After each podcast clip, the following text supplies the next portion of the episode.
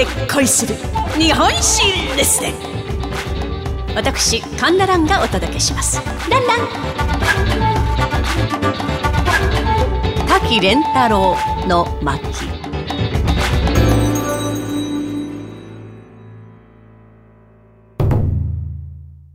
明治という近代日本の黎明期に彗星のごとく現れました天才作曲家滝蓮太郎。まあ、彼が作った代表曲といえば、花、お正月、雪やコンコン、ハトポッポ、箱根八里、そして工場の月。春から花の縁なかなかの美声ではないでしょうか。まあこれらの曲はね、教科書に載っているので、小さい子からお年寄りまで知らない人はいないというぐらい日本人に親しまれております。この工場の月においてはですね、ヨーロッパでも親しまれておりまして、ベルギーの修道院ではおよそ30年前から聖歌として歌われているんです。また、ドイツが生んだ世界的ロックバンド、スコーピオンズまでもがライブで歌ったことがあるんです。ですから滝蓮太郎は日本の天才作曲家のみならず、世界的作曲家と言えるのではないでしょうか。この滝蓮太郎、明治12年、現在の港区西新橋に生まれます。まあ、滝家は江戸時代、文後の国、肘藩の家老職を務めるほどのエリート武家。明治の世になりまして、新政府の官僚として働いておりました父の都合によって、まあ、神奈川県は横浜、富山、大分と引っ越しを余儀なくされます。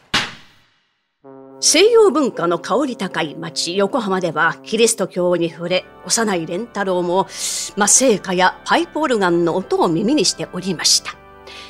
蓮太郎には二人の姉がおりまして、二人とも幼い頃からバイオリンやアコーディオンを習っていたため、その影響を受け、彼も幼い頃から楽器に触れていたのです。そして大分の武田市に移り住んだ頃、オルガンを習い始め、瞬く間に才能を開花させてゆきます。小学校の高等科を卒業すると音楽家を目指し上京。その才能ゆえ15歳という最年少で現在の東京芸術大学音楽部に入学を許されます。芸大でもって作曲とピアノを学び、17歳で日本男子という曲を発表。優れた成績を収めまして、なんと首席で卒業。まあ、その後、研究家へと進みまして、数々の賞歌、童謡を世に送り出していったのです。まあ、ここまで見ていくとね、なんかこう、メガネをかけた、ちょっと装飾っぽい、なんだか芸術家なのかなと思うんですけれども、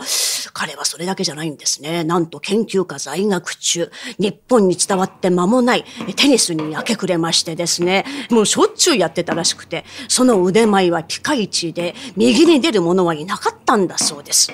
また、まあ、制服は学ランなんですけれども、まあ、みんな上からね、全部ボタンを閉めるんですが、滝蓮太郎はですね、なんと第一ボタンしか止めない。えー、これは誰もやらないスタイルだったんですね。これが学校内で流行するという、まさにファッションリーダーでもあったんです。